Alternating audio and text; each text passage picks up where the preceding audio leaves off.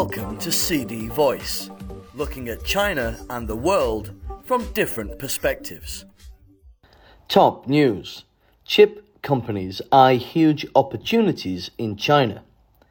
Multinational chip companies are highlighting their commitment to the Chinese market at the 6th China International Import Expo, as the country's fast-growing semiconductor sector and digital transformation push are bringing huge opportunities, corporate executives and experts said.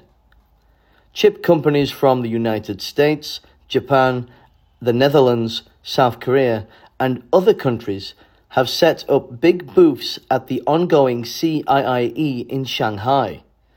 Their large-scale presence reflects their enthusiasm to tap into the world's largest semiconductor market, experts said.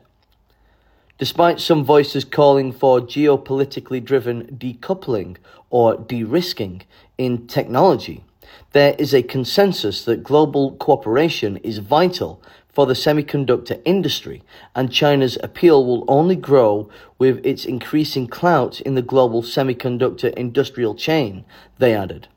Shen Bo, senior vice president of Dutch semiconductor equipment company ASML, said in an exclusive interview with China Daily that China continues to be one of the company's important business markets, and its local business has grown very fast this year.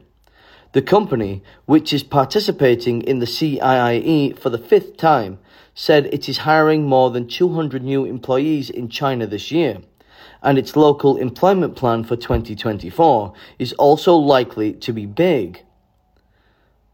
Though the US's latest chip export control measures could affect the company's China business to some extent, we are highly optimistic about the Chinese market's performance next year, because the robust local demand is expected to continue, Shen added. In the third quarter, the Chinese market contributed to 46% of ASML's total revenue, up from 24% in the second quarter of 2023. Joe Bing, vice president of Intel, which has been present at 6 editions of the CIIE, said, "The Chinese market is of great significance for Intel's global development," adding that Intel hopes to provide support for the development of China's burgeoning digital economy. Intel has a very comprehensive business presence in China, including large-scale production facilities in Chengdu, Sichuan Province, and a research and development center in Shanghai, Zhou said. Frank Meng, chairman of Qualcomm China, said, "Qualcomm has consistently considered China as a pivotal business partner and valued customer, viewing it as more than just a market or a link in the supply chain. As 5G and artificial intelligence continue to transform industries and extend their reach to social and consumer spheres, we identify more opportunities and potential for Qualcomm and its Chinese partners," Meng said. While visiting the booths of foreign companies during the CIIE, Minister of Commerce Wang Wentao said any attempts to fragment the industrial and supply chains are unsustainable and will only undermine technological and innovative development.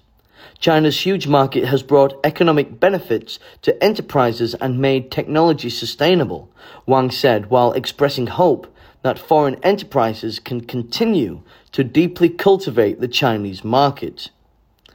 Zhong Xinlong, a senior consultant at the China Center for Information Industry Development Consultancy, said the semiconductor industry is the most globalized sector in the world, and the company's enthusiasm at the CIIE highlights that geopolitically driven decoupling or de-risking is unpopular.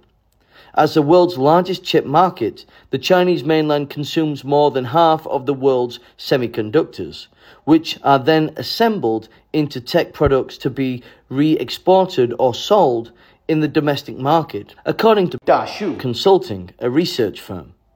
Thomas Zhao, Vice President of China Sales at Analog Devices, which is attending the CIIE for the first time this year, said the event serves as a valuable bridge for cross-cultural exchange and provides a stage for global enterprises to build collaborative partnerships. As a global semiconductor company, participating in the CIIE is a good choice for us. That's all for today. For more news and analysis, buy the paper. Until next time.